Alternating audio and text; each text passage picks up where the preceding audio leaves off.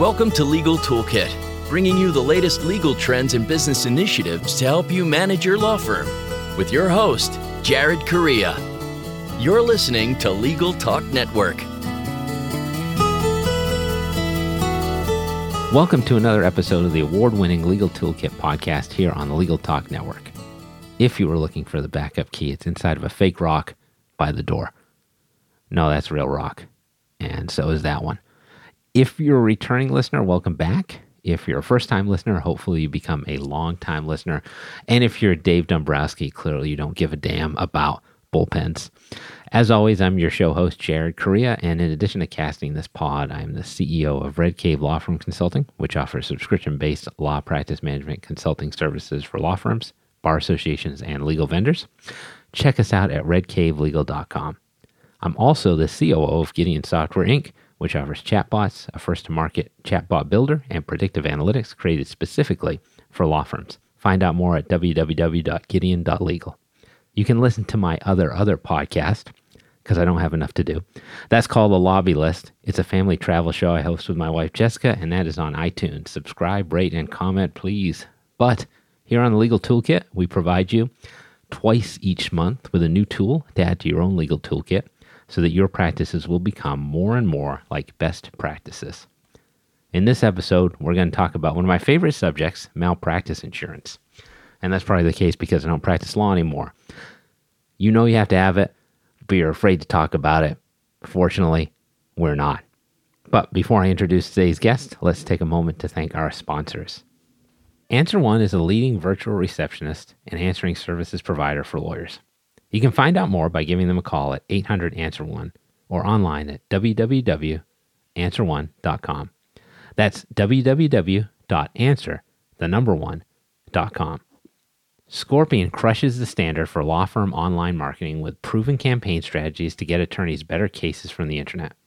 Partner with Scorpion to get an award winning website and ROI positive marketing programs today. Visit scorpionlegal.com forward slash podcast. We would like to thank our sponsor, Thomson Reuters Firm Central, cloud based legal practice management that streamlines your day and automates non billable administrative tasks so you can accomplish more with less. TimeSolve is the number one web based time and billing software for lawyers. Providing solutions since 1999, TimeSolve provides the most comprehensive billing features for law firms big and small.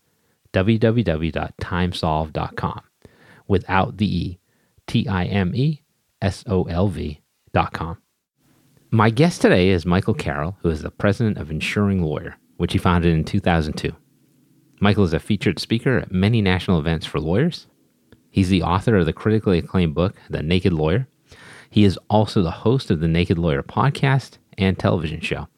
But I think right now he's wearing clothes. Welcome, Michael, to the big show.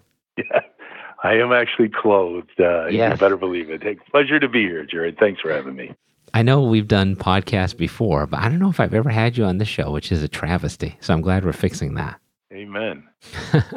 so let me start. I always start off with an icebreaker question. So let's talk non legal stuff first. So I'm not ashamed to say that I think you might be the biggest Boston sports fan I know, which is almost shameful to me because I actually live in Boston and you don't. So I need to confess something to you. 2018 2019 Celtics season, not a fan. I can't wait for this season to be over. And I almost don't care if Kyrie Irving leaves in free agency. Like the only guy on the team who hustles is Jaylen Brown. So I say make him the captain and run it back next year with the version of the team that made to the Eastern Conference Finals last year. So am I wrong? Can you talk me off the ledge and tell me what the Celtics are going to look like in 2019, 2020? Please help me. I, I remember I am a native New Englander. I was born That's in right. Bangor, Maine. So Give me uh, credit for that. you know my roots are there. My heart is in New England. But uh, yeah, the Celtics or the C's, as they're affectionately known to the Boston diehards, are uh, they're a mess. They're a mess. Uh, they you're talking about one of the ten best players on the face of the earth, in Kyrie Irving, and when he's on the floor, they're a worse team. And Mhm. uh, it just seems to be this, you know, this cosmic or chasm or whatever it's called divide between Kyrie and the young Bucks, and that's of course Jayson Tatum, Jaylen Brown, Terry Rozier. Hayward just looks like the complete, you know, miss, you know, the land of the misfits. He just Yeah. fits in nowhere. he is better when Kyrie isn't around. But it's one of those deals where I agree with you, Jared, that you know uh, Kyrie is going to have to be one of two things. The C's are going to have to trade Jayson Tatum, Jaylen Brown, and you know another draft pick or two down to New Orleans to get Anthony Davis. Then, of course, Anthony Davis and Kyrie Irving are pals, and then Hayward might be able to feel better as the third wheel, you know, if you will, the third option, and that may work. Danny Ainge, obviously, you know, was sitting in a position of power when the season began. Now it looks like he's in a position of weakness, and uh, you know, yeah. there's there's a lot to do. So that team in New Orleans would love to make that trade because when you're talking those two core guys, the young forwards being again Tatum and Brown, mm. you know, that's a team that made it to the Eastern Conference Finals last year. And these two young guys are only going to get better. Yeah. And New Orleans would be just licking their chops to do that. uh, Anthony Davis, is as great a player as he is, and, you know, Kyrie Irving, as great a player as he is, the two of them haven't won anything. And, uh, Uh, if I'm not mistaken, Davis won in college, so I requalified. But if you recall, right. yeah, so did a guy named Carmelo Anthony, and how's he done in the pros? he's been a he's been a flub as a pro. I mean, he's going to make the Hall of Fame. He's a great yeah. scorer. No, I get how you. his career's going to. Yeah, his career's ending like garbage. So the C's. The I don't know if you're making yes. me feel better. no, I'm, I I think here here's here's what it is. It's like anything. It's like it's the unknown, right? It's the old that Al McGuire used to always say the legendary Hall of Fame coach, you know, Marquette, retired yeah. and national champion. He used to say, you know, I he said, I want either a yes or a no. It's the maybe I can't stand. And as mm. a Celtic fan listening right now, we live in the maybe. We just, it's so confounding. It's so frustrating. In the big picture of life, it doesn't matter. We get it. We understand. This is just our selfish pleasure as, as spoiled Boston fans as we win championships, like most people, you know, change their drawers. You know, we end up at this point, we win championships. That's what we do in Boston. But my point is very simply that the C's, we there has to be a change. Either bye bye Kyrie or young guys do a reset and bring in Anthony Davis. So it's gonna it's going to be one or the other. Just let's get this yeah. season done let's get beat in the first round by Indiana, maybe get lucky, win that first round, go play the Bucks and get beaten four or five, maybe even six games. Definitely the Bucks will eliminate them, and let's get to the off season. Let's figure this out. It's just the oh, misery man. needs to end, and uh, I, like want to be wrong. Want to see him make it all the way to the finals and eat our words. So we're being recorded. Hopefully, it's a reverse psychology, Jared. So how's that? How's that I for like a that. short answer? I like that. Maybe like maybe the new team slogan could be like "We live in the maybe." Hashtag we live in the maybe. That's it. Let's work that. Maybe. That's right. Um, yeah. yeah. Change the GE logo to maybe. all right. Let's talk about more pleasant subjects like legal malpractice insurance, which you're an expert at. Starting out, generally speaking, like I think this is a topic that attorneys don't necessarily feel comfortable talking about, don't necessarily feel like they have enough knowledge about. So, can you tell me, like, very generally speaking, what should attorneys be thinking about when they're choosing a malpractice insurance policy? Well, that's an excellent question, and you know you're absolutely correct. So most law firm owners, they come on, they think of you know malpractice, lawyers' professional liability, whatever you want to call it, professional liability, all the same thing. And you know there's a misnomer out there, especially in the one to ten lawyer size firm, Jared, mm. that you know no one wants to work with that audience, and that is there. There is some truth to that and it's kind of the forgotten stepchild as I date myself. That's a term you don't hear about much in today's society. But if you're over the age of 50, which I am, you know, that was a common thing that, you know, you, that means you're treated as second rate, if you will. Mm. And so the point is that, you know, is the first thing that it would be critical is to find someone who's an expert. Obviously, it's self-serving for to say I am. I've, I've earned that reputation. I can vouch for that community well, thank you. Yeah, and it's you know I've got uh, you know we have 2,900 clients, you know law firm clients, not lawyers, but separate law firm clients, and yeah. you know it's a situation where you know social proof, but find someone, find a broker like myself who specializes. It's like anything. If someone you love became very ill, or they you know pro athletes when they tear their knee, when they hurt their arm, you know whatever sport you're talking about they all tend to end up down in Birmingham, Alabama to see Dr. James Andrews. Dr. Andrews has got to be in his 80s now, but they still go see him because he's considered to be the leading, you know, orthopedic surgeon. And it'd be the same thing if someone you loved had, you know, a heart issue. You wouldn't just, you know, go on, uh, you know, again, I'll date myself. You wouldn't finger through the phone book or just jump on a search engine and Yeah. You know, look up, you know, cardiologists. You would start calling people you you respected or your family physician if you had a great relationship with them, and you would research to find the best cardiologist if someone you loved needed to have open heart surgery or very serious surgery or brain, you know, uh, surgery or, or cancer or whatever it may be.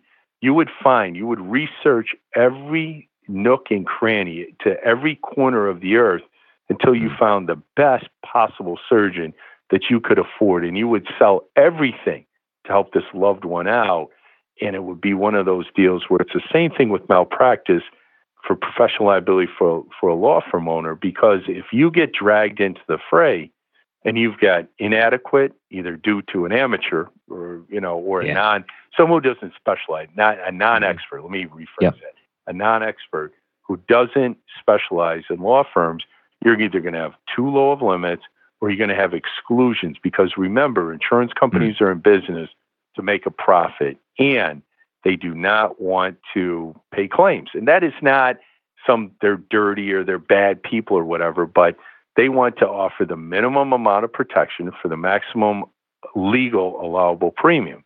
Yeah. so the point is when you're working with a non-expert good enough is not good enough. And in professional liability cases it isn't but to get an expert who understands all the exclusions to fill those, which might cost at most in the hundreds of dollars a year, not a month, not a quarter, a Mhm. year, Mhm. to plug those, what I like to call fatal gaps. Now suddenly you have something that is worthy. Therefore, if something goes wrong, you're protected properly. Yeah, so I, this notion is something I wanted to follow up with you about is this idea of like going to a local agency. I think that's really important. I have like strong feelings on this. Any insurance I get, I like to have a local agent because I think it's really helpful to have somebody that I could like call up or in the case of like my auto insurance, I could drive like five minutes to go talk to somebody if I have an issue. So one part of this, which I agree with, is that you want somebody who's not just a general insurer, but somebody who specializes in legal malpractice insurance. But could you talk a little bit about some of the benefits of having like a local agent as well? Or also doing like an agency versus like going directly to an insurance company, I guess is part of the question also. Absolutely. So in professional liability, that's always going to be written. There, there are always exceptions to the rule, but you're not going to have the ability, like you or I or anyone listening, to go straight to Geico for their car insurance or Mhm. your basic, Yeah. you know, auto insurance. You can do that if you're of that ilk and you like to, you know, you want to do it online. You know, great. If that works for you, that's an option. And that is a product. The spawn of that was that my peer group, you know, the insurance agent community was hmm. usually your country club champion. You know, they, this is someone who built up a book of business and didn't go to work too often and had Myrtle and Bertha, you know, they're manning the phones while he or she, it could be a her owning, you know, an agency, you know, worked on their short game at the local country club. So good guy, good. good gal, you know, friendly and all that. But the point is that, you know, there were a lot of, you know, oversatisfied, you know, as the cliche goes, fat, lazy, and happy, you know, not fat shaming, just as a figure of speech, fat, Mhm. lazy, and happy that, you know, didn't do that. Now, that's how you got the direct company thing. There are, you know, a lot of disadvantages that you don't get someone who knows you, you don't get someone who understands what your risk is and all that. So anytime you can get a local agent and you want to work with someone who works for you. See, when Yeah. you are dealing with someone who's either A works for a direct writer, uh, not to pick on anything, but it, this isn't so much in the professional liability, but it will be on your office business insurance. It will be on your Mhm. workers' comp. But for example, State Farm. Nothing against State Farm. I, I'm saying that. Period. Sorry. They're No not a sponsor. Go ahead. yeah, exactly. There you go. But but I'm saying the individual works for State Farm, the insurance agent works for State Farm. So they are going to they're an employee of State Farm. They are going to take State Farm's interest over yours. An independent agent in turn works for you. They're not beholden. They're not the, you know, the independent insurance their lineup, they don't say, you need to be in our office. We're having a quarterly meeting next Thursday at you know three o'clock. Be there in a tie and a suit. No, you don't have that. You yeah. they they work for you, which ultimately because my job is to work for the listener, the law firm owner, and what have you. Now, in the professional liability world, there aren't that many local agents. If you spread out amongst the country, sure, in the big cities, there's going to be enough, you know, just through pure numbers, there's going mm-hmm. to be enough people that dabble in it, if not, you know, are experts in it in Miami, in Boston, in New York, in Detroit, in Columbus, you know, Los Angeles, Phoenix, and on and on and on, Seattle, everywhere throughout the country.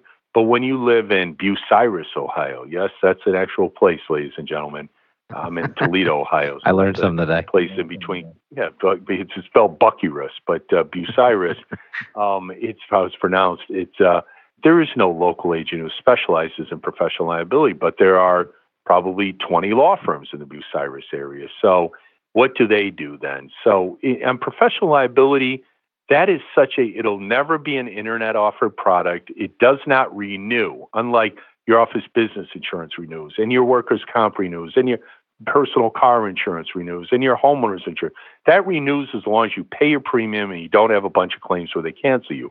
Professional liability, in turn, Jared, and everyone listening, it expires and it's like you reapply every year. It doesn't renew because things change. Your That's area of practice may change by 5%. You may add two lawyers in the course, you know, one of counsel and you hired one, or you may have, t- you know, yeah. let go of two lawyers. So there's so many moving parts in that that it, it needs to be basically like you're applying new. Does your length of time with the company help?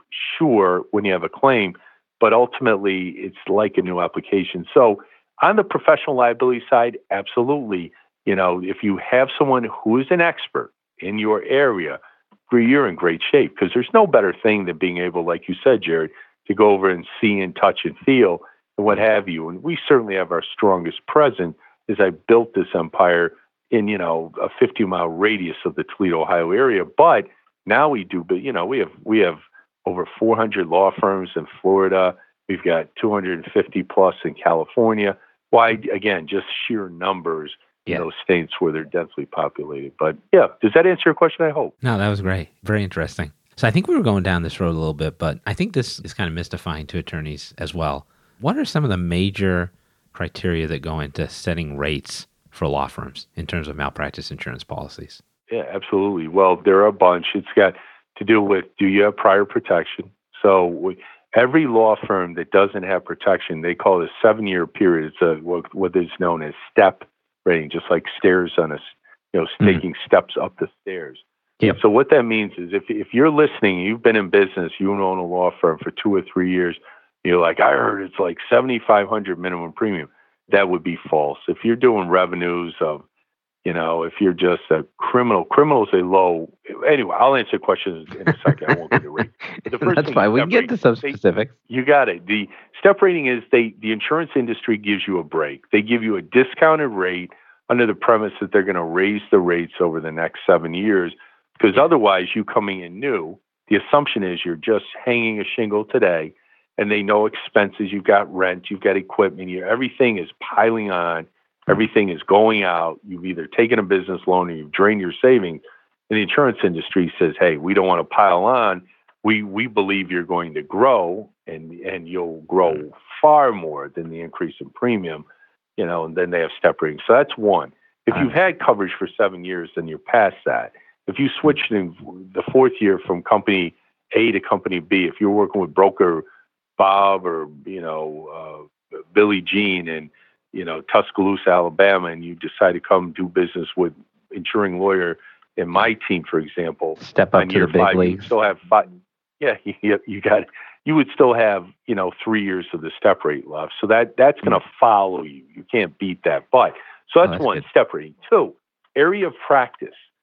So if you're an intellectual, the five or six boogeymen within the legal community if you're any of these, you're going to pay the highest rates intellectual property, Mhm. patent, uh, entertainment, uh, securities, class action lawsuit type firms, and then the last one are collections. So if Hmm. you're any of those six as your main area of practice, you are going to pay far more than someone. The low end is criminal, immigration. Those are going to be your low end. Personal injury in the middle, estate, family law, divorce, you know, estates and all that in the middle. So that so anyway, the second variable is area practice. Yep. The third variable is geography. So there are places in the country. Miami is a very litigious uh, type area. So that mm-hmm. geography pricing, it's no different than car insurance. You know, if you live out in the in the country, your car insurance is less because there are less cars, less driving. If you live in a big city where there's Chicago, you know, Miami, Detroit, Los Angeles, New York, I mean, who drives a car in New York? But my point is that if you're driving in the big cities, so many more accidents just due to sheer numbers. Yeah. what have yeah. you. So you're going to pay for that. So anyway, geography is the next one. Number mm-hmm. of lawyers. So whether they be of counsel, of counsel is considered a part-time rate.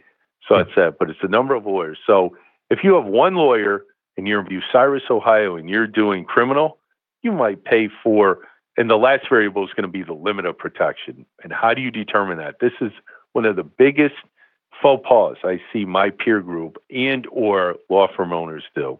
Okay. When they first start, they open their law firm, Jared, and it's the last piece to your question.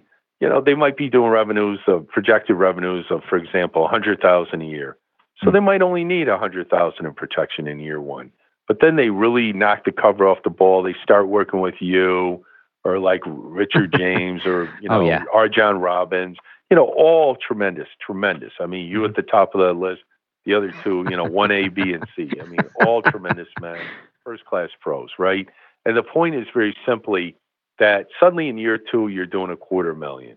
So mm. now you need to raise your professional liability to a quarter million. It's not rocket science here, folks, because what you do in revenues is what you can be collected over time. So you want to protect that. And then in year three, you keep working with Jared. Now you're doing a half a million in revenues. Yeah. So you want to up your protection to a half a million. I can't tell you how often I see a law firm doing 1.2 million in revenues and they've got a $250,000 professional liability. They need a million dollars minimum, preferably mm-hmm. two, because mm-hmm. you want to protect your interests. So the last part of it is, of course, what your revenues are is going to dictate what limit you need. And if you're doing 1.2 in revenues and you get a million dollar limit, the difference between a quarter million, depending again, location, number of lawyers, geography, area yeah. practice, all the variables I just discussed, the difference is going to be nominal compared. I mean, the difference between 1.25 million and 250,000 is obviously a million dollars. Your yeah. premium might be 900 more or 1400 more, but you're making a million dollars more. It's all relative. So yes. even yes. though you might say, "Holy smokes, that's a lot more premium," no, it isn't compared to what you're earning in revenue. So those are the variables that uh, determine rate. That's helpful my local insurance agent is telling me we need to take a break. So, here are some of the things you should buy. Firm Central, cloud based legal practice management software for solo and small firms, provides a single online location for all of the tools you need to manage client files and perform client work, and offers unrivaled integration with Westlaw. With Firm Central, you can securely store and organize documents and case files, manage time tracking and billables, and collaborate with clients through a secure client portal from anywhere there is an internet connection. Do you feel like your marketing efforts aren't getting you the high value cases your firm deserves? For over 15 years, Scorpion has helped thousands of law firms just like yours to attract new cases and to grow their practices. As a Google Premier Partner and winner of Google's Platform Innovator Award, Scorpion has the right resources and technology to aggressively market your law firm and to generate better cases from the internet. For more information, visit scorpionlegal.com forward slash podcast today. Thanks for sticking around. You made the right call. I'm here talking with Michael Carroll of Insuring Lawyer, and we're podcasting about malpractice insurance. So, Mike, we talked a little bit about this uh, in the last segment, which is like which areas of malpractice insurance cost more, which cost less in terms of practice niches I'm talking about. So, let's say you're in a practice area where it's tough to get a policy. And some of those you mentioned, like patent law, for example, it's tough to get a policy or you have to pay a lot of money for that policy. How can lawyers go about getting policies in those practice areas in a way that provides enough coverage for a reasonable rate? Is there anything in, under the lawyer's control that they can do to affect that? Sure. So the, I mean, the easiest answer is just take two weeks off and then quit. But I'm bumped. anyway. They, there you uh, go. All right, anyway, everybody. Add a little levity to it. No, it, at that point, so if if you're in one of the six, like I like to call it, the boogeymen: securities, intellectual property, patent, uh, entertainment, you know, pro athletes, entertainers, and such, collection, and uh, mass tort, you know, where you're suing, you know, a big group. If you're in any of those areas of practice and you're starting out, it is going to be there. There's limited capacity, so you know, maybe 10 insurance companies will write for those areas of practice. And, mm. you know, use poor grammar, it ain't cheap. But what you can do is based on you can negotiate. Again, if you have an expert, you can negotiate a rate down. You can create your own step rate because most of the companies that are writing for those areas of practice are what is known as non admitted companies. And mm. you'll get into this in the professional world where a lot of lawyers will will get maybe a law firm owners I should say will get a little bit of information which is dangerous. You know, you're a lot better off in life with no information or all the information. It's a little bit of information yes. that drives us all nuts. And I've being married for 30 plus years, I'm usually best when I know nothing. You know, if I know a little bit, it drives me nuts, you know. So if anyone's trying to stay married a long time and I'm an impossible guy to be around, let her do her and just know nothing. Yes, that is the key strategy to being married. What this is a great podcast. We're all over the place. You want marriage advice? Here we are. We're giving marital advice and everything. The divorce lawyers are saying, "Shut up! We're trying to get more business. You're healing marriages. Stop this. Stop it." Anyway, enough of my silly humor. The uh, uh, what it comes down to is now you want to at this point the non-admitted companies are able to. They're not bound to the same rigidity that an admitted company is. And by that, I mean that the admitted companies, and that again could be, you know, the big known companies, they have filed state rates. They can't do anything. They can't change their forms. Their forms are filed with the State Department of Insurance and they can't add things to it. But non admitted oh, companies can add, they can manuscript and you they can deviate from rates. So you can negotiate that where it's like, look, this individual came from this big firm where he or she has been practicing patent law for the last seven years, and she was the star, you know, blah, blah, blah. She's been awarded, she's graduated in her top 10% at Cleveland State or at Harvard or wherever. You know, it could be an Ivy League, it could be Alabama, which is a top law school. Everyone thinks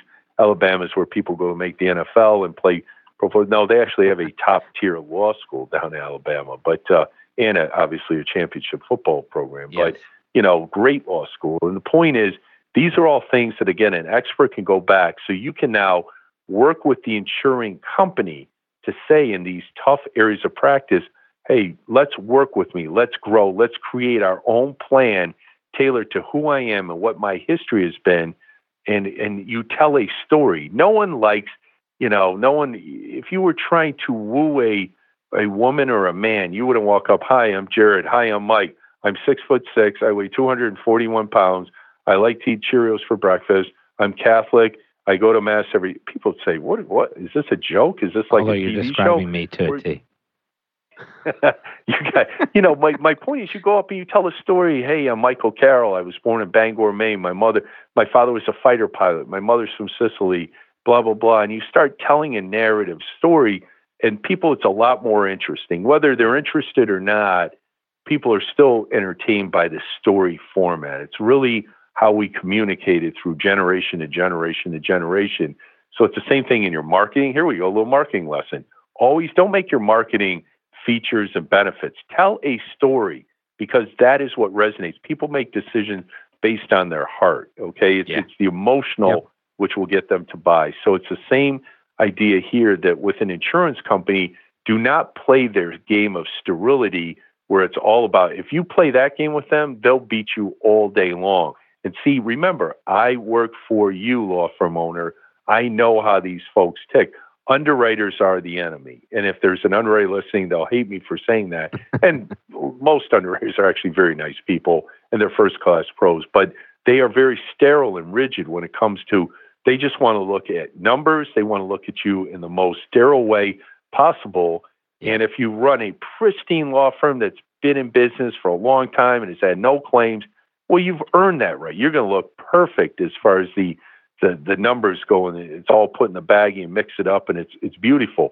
But a lot of law firm, when you're talking about your question, Jared, you know, to, to put it together, tell the story, and that the expert will then go to the underwriters, and you can work that down. So yes, your point That's is well taken. it. It's an Yeah. excellent question. Yeah, yeah, it can be done. It can certainly be done. Yep. All right. So one thing you talked about in the first part of the show is coverage gaps. I kind of want to address that a little bit, but also talk about riders. There are different policy riders available for malpractice insurance, including business interruption. So if your firm gets shut down for a period of time, you're covered. Um, I know that there is now data breach insurance available, which is essentially if you suffer a data breach, you can get insurance coverage for that because that can get expensive with state notice requirements. What do you recommend to people in terms of different riders that they should at least consider? And to what extent do those fill the coverage gaps we were talking about previously? Sure. So on professional liability, there's two that come to play, and and again, everyone listening, law firm owners listening, there's more to your protecting your practice than professional liability offers. So hmm. many law firm owners think, okay, great, I got the professional liability. That's wonderful. I commend you for that.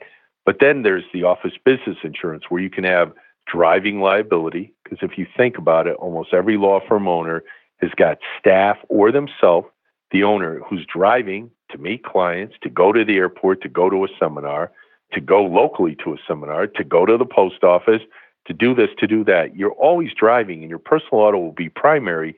But if you have something above that, it's catastrophic, especially if you have staff.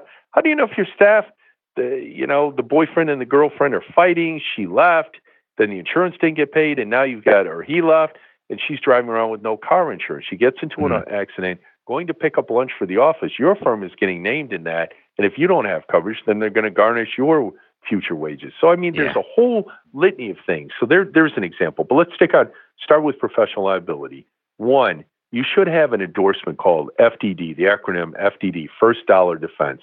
Mhm. What that means is this: if you get a meritless lawsuit brought against you, the only time you would pay your deductible is if you are determined to be wrong.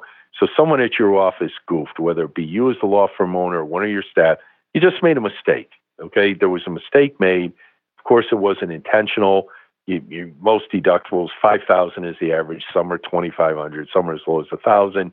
Some of your bigger firms, you know, will be ten, twenty-five thousand up. You know, depending on the size of the firm and how many lawyers, because it becomes a you know a self-insured and a premium savings type uh, mentality. But let's use five thousand as the average deductible. If you don't have that endorsement known as first dollar defense, and some disgruntled client who owes you 20 or 30 percent, you got, you know, you want 40, 40, and you go to get 20 at the end, and they refuse to pay, and you're owed four thousand dollars, for example, and they refuse to pay, and you, you know, continue to send them bills till you finally threaten, you know, to take them to litigate to get your rightfully deserved last 20 percent. Mhm. In that case, you know what they'll turn around and do? They will file a malpractice or a professional liability claim against you, saying the reason I'm not paying this bum is because he or she or they didn't do a good job. I ain't Yeah. paying them. And that's where you get now they sue you for that as a as a defense to skate out of that last 20%. And if you don't have that first dollar defense, you just expose yourself to another five. Not only you're not going to get your four grand, but mm-hmm. now you just incurred five thousand dollars of expense. So the point is that you want to get what is known as first dollar defense. That's one of two. The other one is what is the acronym is CEOL versus CEIL. Claims expense, CE, claims expense. I is inside, O is outside limits. So Mm. CEOL is what you want. Claims expense outside limits. What that means is this that if you have a million dollar limit and you've got CEIL inside limits and you get brought, you know, litigation is brought against your firm on a professional basis, professional liability basis, and you incur a quarter million dollars of legal costs during, you know, this, and, you, and you're found to be, you know, negligent, and you get a million dollar suit, you think, hey, I've got a million dollars protection, I'm good. Eh, wrong. That quarter million dollars, if you've got CEIL inside limits, is subtracted from your million dollar limit. You don't need to be a math genius to figure out No. that only leaves you seven hundred and fifty thousand. Guess Yeah. who's paying the other quarter million? You are out of your own pocket.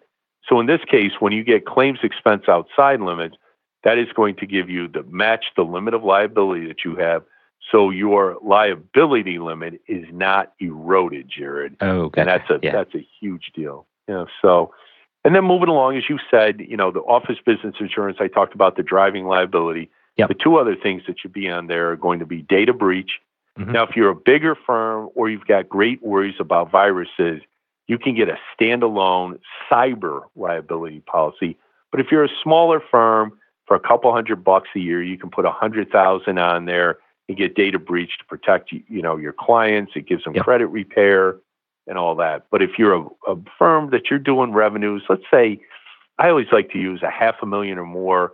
Beazley writes a policy. You know, you can't buy it on the internet. You've got to get it through. Uh, obviously, we sell it, but Yeah. for a million dollars of protection, it's one thousand and ten dollars a year. It's it's the Hmm. best contract. It's written. It's specifically for law firms. Uh, it's it's a beautiful thing. Now, bigger firms that have bigger exposure, the premium's greater. But for anyone who's doing under, you know, a million and a half in annual sales, it's going to be the ten ten, a thousand and ten dollars a year. It gives you virus protection. It's only a thousand deductible. It's the best thing going. And it, you know, and anyone who's doing over a half a million to let's say one, you know, any, any, amount, but you, you could be Yeah. up to you know twenty million a year. The Beazley policy is the best. B E A Z L E Y Beazley. You got to get through. You know, if you like a local broker, they can't even screw that one up, even if they're not an expert. and uh, that's a that's a that's a ten percent commissionable product. I mean, do we write it all day long? We've got you know hundreds, if not thousands, of those written. But you know, it's not. I'd love to earn your business. Leading with that, you know, we do it all day long. You wouldn't be an inconvenience. We love it, but you know, again, if we're you know at ten percent commission, if you want to work with your local broker who you like and you see at Mass or Temple or where wherever you know, country club, neighborhood, whatever, I totally get it, and you know, I won't be offended. That's why I'm Huh. I'm gladly sharing these tidbits. No, this is this is really interesting.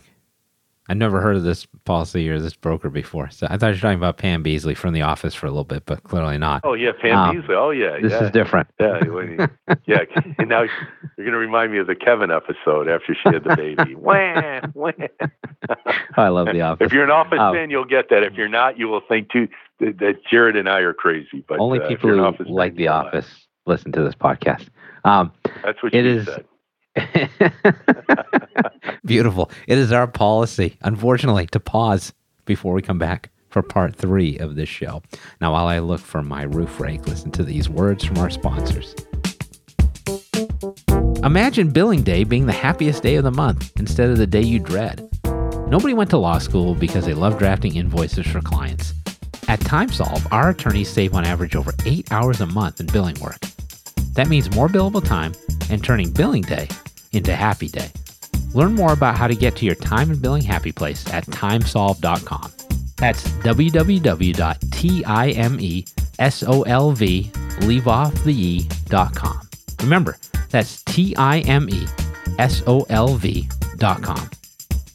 Is your firm experiencing missed calls, empty voicemail boxes, and potential clients you'll never hear from again? Enter Answer One Virtual Receptionist. They're more than just an answering service. Answer One's available 24 7. They can even schedule appointments, respond to emails, integrate with Clio, and much more. Answer One helps make sure your clients have the experience they deserve. Give them a call yourself at 800 Answer One or visit them at answerone.com forward slash podcast for a special offer. Hey, thanks for coming back again. I hope you enjoyed your eggplant parm. I don't. I hate eggplants. Let's get back to our conversation with Michael Carroll of Insuring Lawyer, who's talking to me about malpractice coverage. What do you need? How do you get it? Let's find out more during this last segment of our show. I think one of the one of the most vexing questions about insurance generally is how much coverage you should get. And we've talked a little bit about this, but like I always try to blow out my policies, just whatever, auto insurance, professional insurance, just in case like there's another meteor strike that kills the dinosaurs or us in this case. But I always have this nagging feeling that I'm paying too much for insurance. So we talked a little bit about this and kind of danced around it, but as an attorney, like how can you feel comfortable about the coverage limits you have and that you're also paying enough but not too much? Excellent question. So the first thing you always want to do, let's face it, law firm owners, you're never going to meet anyone who's destitute. You may have some that are into what I'll term the doctrine of misery, where you know they want to give away free legal advice, you know, allow people to extend, you know, credit where then they don't collect anything and they're grinding out a living, working 80 hours a week. You know, their marriage is suffering, you know, and life is just generally bad as a rule of thumb. But for, you know, I don't think there'll be a lot of people listening. If you're one of those people, get with Jared ASAP. Your life will change overnight. That isn't the way. No law firm. I speak. My oldest son is in law school, and you know, I being around that. the greats of yeah, yeah, he's at Cleveland State. He's first year law student, so he's reading, That's cool. you know, his eyeballs out. But uh, he's he's doing well. he's in the top thirty of his class, and he's not happy with that. He wants to be in the top ten. He's a competitive kid. But, Good, Uh, good. anyway, well, yeah, yeah, he likes it a lot though, and he's excited. But it's due to the Jared Correias of the world that my son wanted to get into law school, and my experience protecting law That's firms. good. I'll be a And I first. told no, honest, that's a true story, true story. and he said, you know, when the NFL was not in his future, injuries ruined his college career. He said, Dad, what am I going to do with my life? I spent my whole life thinking I was going to make the pros. A fine dream for any young star athlete coming out of high school that earns a scholarship Yeah. play in college. But, you know, it's the odds are against that. But you don't want to rain on a kid's parade. Someone's got to be the next Tom Brady. Why shouldn't it be my son? But, uh, Yep. you know, my son was a tight end. So the next Rob Gronkowski, let's say. And, uh, you know, what it came down to is I said, there's not a better profession or better collective community group of people than law firm owners. I said, nothing against, you know, people working corporate law, but he's seen the life of an entrepreneur with me. And he said, I want to be that dad. And he said, law Hmm. sounds like it for me. And he said, insurance dad, I love you. Don't take this the wrong way, but man, that seems boring. you know, that's that. No one ever, and you will never hear me, someone who loves it. And I've, you know, 32 years and it's made me a wealthy man. And I've, you know, I, it's my thing, if you Yeah. will. But Yeah. the point is very simply that it isn't sexy and it isn't glamorous. So I'm good with that. I'm not offended by any stretch. and law is exciting and it can be great. So ultimately, what it comes down to is, you know, back to your question. Yeah. You know, the first thing we need to do is you need to say, this is not going to lead with price because as a law firm owner, I've worked my tail off to get where I am, and I cannot risk anything out of my control taking one penny away from that. So I need to, if I need to cut going out to lunch once a month or whatever it may be, I must protect. And again, we talked about that earlier. We danced around, but I'll be crystal clear now.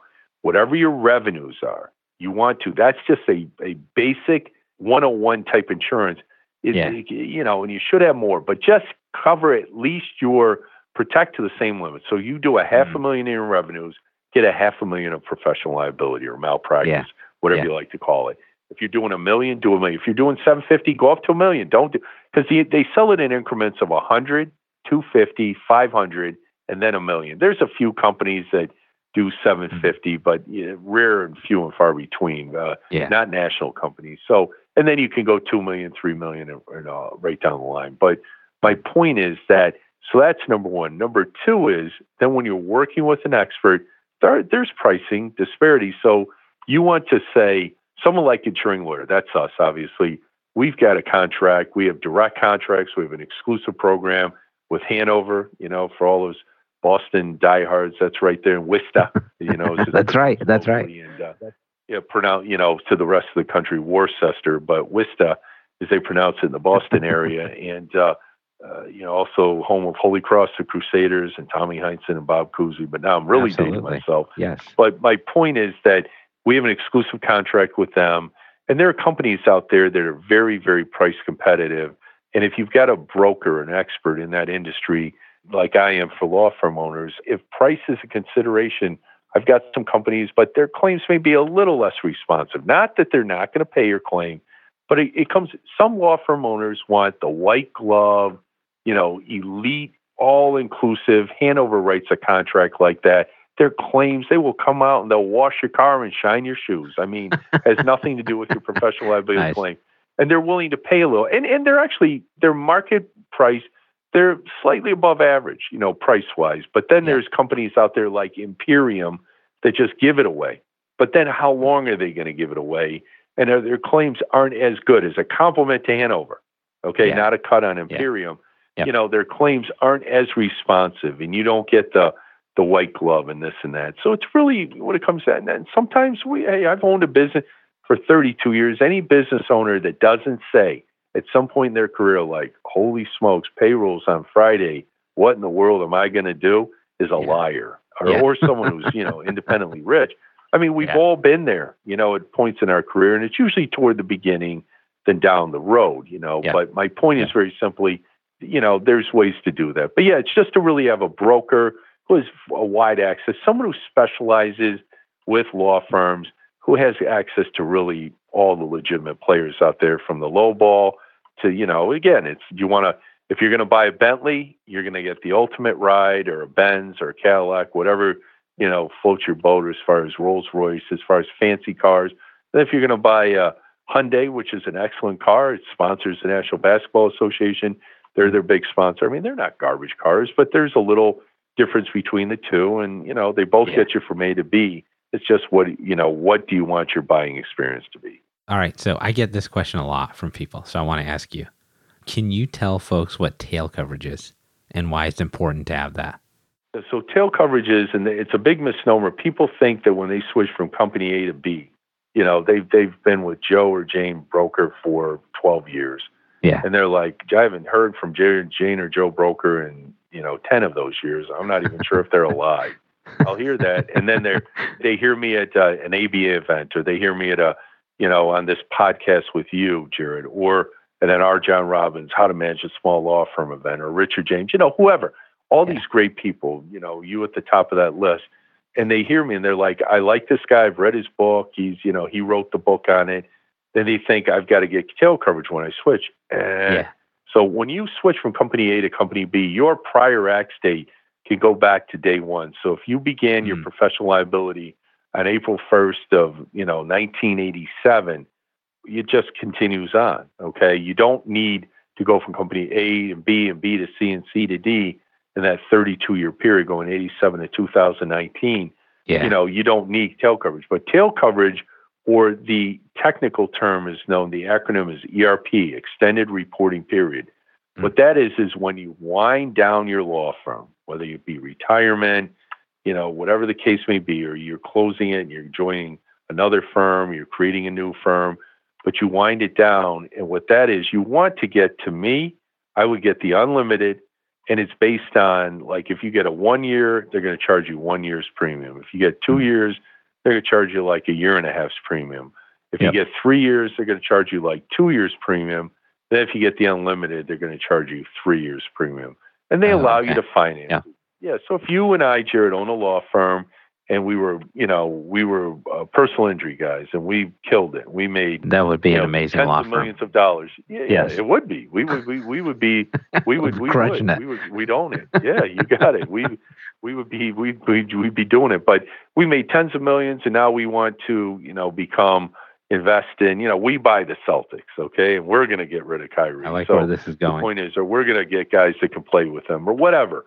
The point is very simply that we'd wind down our law firm and we would, you know, buy if we were paying twenty thousand a year, if we were doing it like that, the premium would probably be a hundred thousand a year. But we would get yeah. it'd be three years times the premium. But if you're if it's just simple math, if you're paying gotcha. the average, you know, one you know, if you're paying three grand a year and you want to get the unlimited, you'd have a nine thousand premium. They'll let you finance it and and that's that. But it is critical because you don't want that to follow you into your retirement. And then you get a yeah. suit and they personally can collect. Yeah, it's it's not a good idea at all. That's great. That's that's one of the better explanations I've ever heard on that. Now, I have one last question for you. So I was on TripAdvisor last night, and they told me that the best thing to do in Maumee, Ohio, and I hope the hell I'm pronouncing that right, is to take a trip to the Toledo Museum of Art. Do you agree or disagree? I'm a meathead, so of course I'm going to disagree. You know, to me, it's all about. Of course, the listeners have figured out this guy's a big, he's a big meathead that loves sports. You are correct. I, am very. I, am not a complex guy. pretty easy to figure out. So I, I would say, I mean, the Toledo Museum of Art is superb. It is a nationally known. I mean, it's well received or known in the country, but I just can't sit still that long, and art is not my thing. But the Toledo Zoo is considered to be one of the top three or four zoos in the country, Ah, I with see. I think like the San Diego Zoo and maybe the St. Louis Zoo. So Yeah. the Toledo Zoo is a big deal, and uh, Maumee is a suburb. It borders right. Like I'm, I'm talking from my home office in Toledo, but Yeah. on River Road. But 2.2 miles down River Road is my office in Maumee, Ohio. So yes. it's it's you know the the Maumee border is one. So Toledo and Maumee are the same. It's a small community. The Toledo Mud Hens used to play in Maumee, Oh, right. Yeah. It Oh, was known as yeah the Lucas County Rec Center, but now they're in downtown Toledo. Like most you know cities, they've made a big comeback.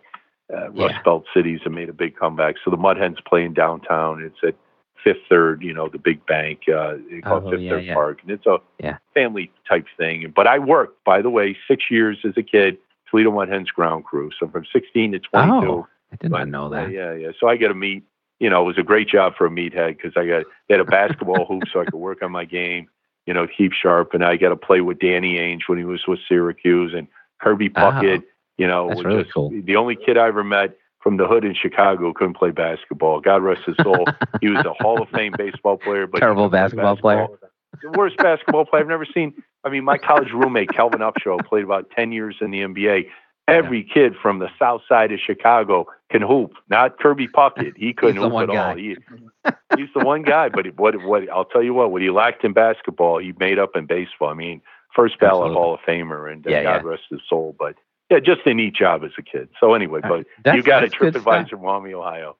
Toledo Art Museum and take in a Mudhens game. That's great. There you go. Sadly, everyone, we've reached the end of yet another episode of the Legal Toolkit podcast. This was the podcast about malpractice insurance and Boston sports. And we've been talking with Mike Carroll of Insuring Lawyer. Now, I'll be back on further shows with insights into my soul, the soul of America, and the legal market. But if you miss my dulcet tones at any point, feel free to check out our entire show archive at LegalTalkNetwork.com. So thanks again to Michael Carroll of Insuring Lawyer for making an appearance as my guest today. All right, Michael, can you tell everyone how they can find out more about you and about Insuring Lawyer? Absolutely. Thank you again, Jared, for having me. And uh, yeah, been fun. anyone, anytime, yeah, you want to get in touch with me, my uh, direct number at my office, it rings directly to me, is 419 469 6886. My email is michael at insuring lawyer, just like it sounds, I N S U R I N G lawyer.com. And of course, the website would be insuringlawyer.com. And when you go to the website, everyone listening, I will gladly mail you a copy of my book. This isn't an ebook; it's a real live hard copy. You'll be able to read it in a couple hours. It's and you'll enjoy it. I haven't had anyone say it's stupid, except for an underwriter. And when I when underwriters said it was stupid, I knew I'd hit a home run. So law firm owners have found it to be useful, and what have you. But you can get a copy of The Naked Lawyer by going right to the website insuringlawyer.com. Please request a copy. I'll mail it you'll enjoy it, and I'd love nothing more. I, I'll take the time and expense to do so, and that's everything. And again, what a pleasure it is to be a guest on your show, Jared. I can't thank you enough. And Oh, law firm owners pleasure. out there listening, be relentless. Yeah, I like that. Get get that book too. So, Mike, I just wanted to talk about one more thing. I think that you do a tremendous job every year with a cancer research fundraiser that you put on, and I'm not sure about the timing of the release of this show, whether it's going to be out before the 2019 NCAA men's basketball tournament. But you do great work with this. I just wanted to give you a second to talk a little bit about that as well. Thanks. Yeah, Coach. So, as a young man, I was actually the first time I met Coach Valvano. I was at Holy Cross basketball camp where my father's a graduate in '56. His roommate and dear friend to this day was Tommy Heinsohn. And uh, again, for Boston people know Tommy, of course. He's an all-time great Hall of Famer as a coach and a player, considered to be one of the 50 greatest players ever. But uh, I was in the sixth grade. I was the MVP of that thing, and there's these two uh, you know, high energy uh, paisans. And remember, I've shared my mother's from uh, Sicily. So Yeah. I've been looking more, even though Michael Patrick Carroll is as Irish as they come, you know, my father's 100% Irish. Yeah, I look more Italian than Irish. So they came up and they said, Hey, are you Italian? I said, Ah, my mother's from Sicily. Ah, get out of here. you know, this and that. Well, the the two guys were none other than Dick Vitale, Dickie V, and Jim Valvano. Oh, that's and funny. Dick Vitale was at the University of Detroit at the time, uh, where he had great success, and of course Jim Valvano was at Iona, where he had great success, and Hmm. he went on to win a championship at NC State. But so I that began a relationship with Coach Valvano. I wasn't good enough to play in the ACC, uh, which back you know back in the day, uh, you know was like the NBA. I mean it was the top league. But even though I Yeah. was good enough to earn a scholarship, it was a situation where we ended up staying in touch. And so when Coach got sick and died, that was very personal to me, and that was 1993 when he passed. And he had that great speech a month or so before he passed at the ESPYS. To me, you know, you got to give it away to keep it. It's important to give back. So I said, I love basketball, you know, both pro and college. And what greater way to do it than during the basketball tournament? So we Mm. we've done it. it- The website, if you if you ever want to start a charity, everyone listening, it isn't that hard, and you, you just you, you pray about it and you put your heart into it. But the website is Jimmy V, like Jim Valvano, Jimmy V, J M M Y V for Valvano, MarchMadness.com. And the event, you know, we do it the Sweet 16 weekend. We do a big shindig. I get many clients and people that donate, you know, throughout the country, what have you. But a lot come locally. Some fly in for the event. But uh, uh, we, we, our goal is to raise a hundred thousand every year, and this will be our 19th year. And we've, you know, we've raised, you know, we'll we'll be sneaking up on. We've got to be sneaking up on, you know, close to a million dollars. You know, we've That's given. And it started small, and we've grown. So yeah, and then and one last thing, you know, ironically enough, uh, three years ago, my wife Cheryl contracted breast cancer, and who would have ever thought? You know, beautiful, works out, no predisposition, nothing in her. Yeah. I'm not being kind. I mean, she looks like she's in her 30s at 53, and uh, uh, she contracted it. And you know, isn't that the irony? So then it became crazy personal. But Yeah. Coach Valvano, I knew at some level, but I mean, this is the mother of our children, and you know, the kids, and you know, everything. I mean, that that's a very sobering thing for those of you that have had to watch someone you love with all your heart go through that. And it's just, you know, cancer is, there's so many great causes, you know, whatever you do, do, and the V Foundation will partner with you, your local community. They're the leading researchers. 93 cents of every dollar goes toward cancer research. So if you love sports and you want to give back and you feel a calling to do something bigger than yourself, you know, I, I would highly suggest I'll put you in touch. Reach out for me. That I love the V Foundation for the aforementioned reasons, and uh, you, you'll you'll just get a better quality of life. Is even though it's a lot of work, it, it's not a lot of work. I never get uh, bummed out. I never get worn out. I never think, man, that's the last year I'm doing this. This is getting out of control. I've just added more board members, and we've just grown. Yeah. Even though I'm still considered the founder, it it's becomes I've got younger men and women who are now stepping up. The next generation. I'm 55. I'm I'm not planning on going anywhere, but you know, it's it's uh, it's you know, bring others into it. Let them share in the greatness of of giving back, and it's it's it's been the most gratifying thing I've done on a selfless basis, other than being a parent and you know and such and a husband, I guess. But uh, yeah, I, I'll, you can bring Cheryl back to see how selfless I've been as a husband. I think she would say selfish is uh, what he is, folks. Selfish, but uh, that's a, that's another topic for another day. But I've done podcasts with my wife before. Not a great idea. No, but that's great. Like I, I love seeing uh, money go to cancer research. The more, the better. What, what was that website again? Jimmy V, just like J I M M Y, Jimmy V, march MarchMadness.com. Visit it if you want to start the charity. I will give you all the time in the world and tell you.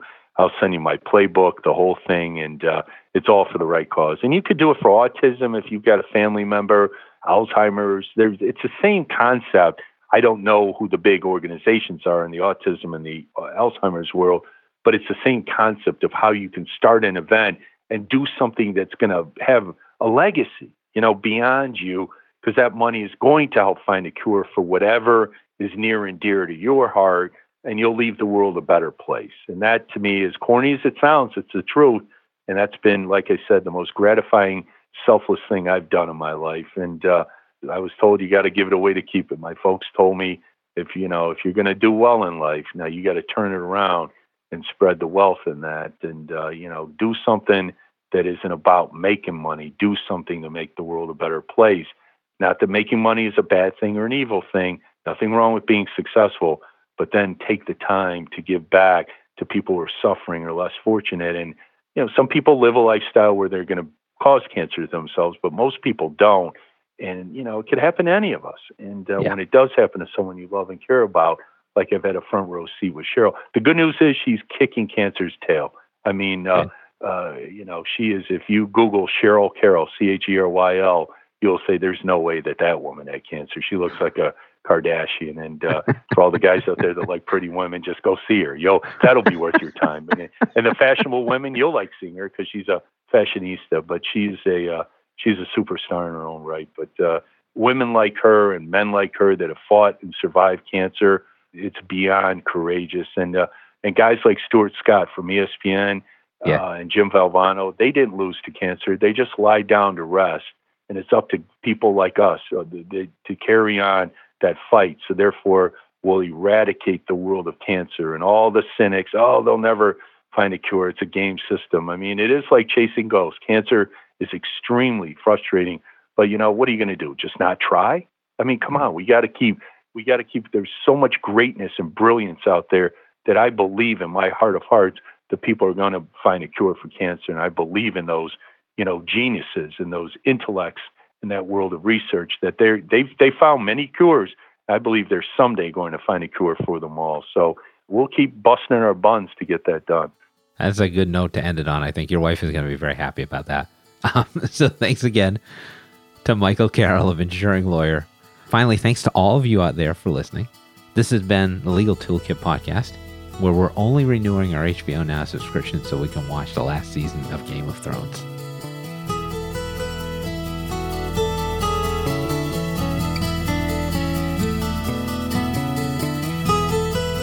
Thanks for listening to Legal Toolkit, produced by the broadcast professionals at Legal Talk Network. Join host Jared Correia for his next podcast covering the current business trends for law firms. If you'd like more information about today's show, please visit LegalTalkNetwork.com. Subscribe via iTunes and RSS. Find Legal Talk Network on Twitter, Facebook, and LinkedIn. Or download the free app from Legal Talk Network in Google Play and iTunes. The views expressed by the participants of this program are their own and do not represent the views of, nor are they endorsed by, Legal Talk Network, its officers, directors, employees, agents, representatives, shareholders, and subsidiaries. None of the content should be considered legal advice. As always, consult a lawyer.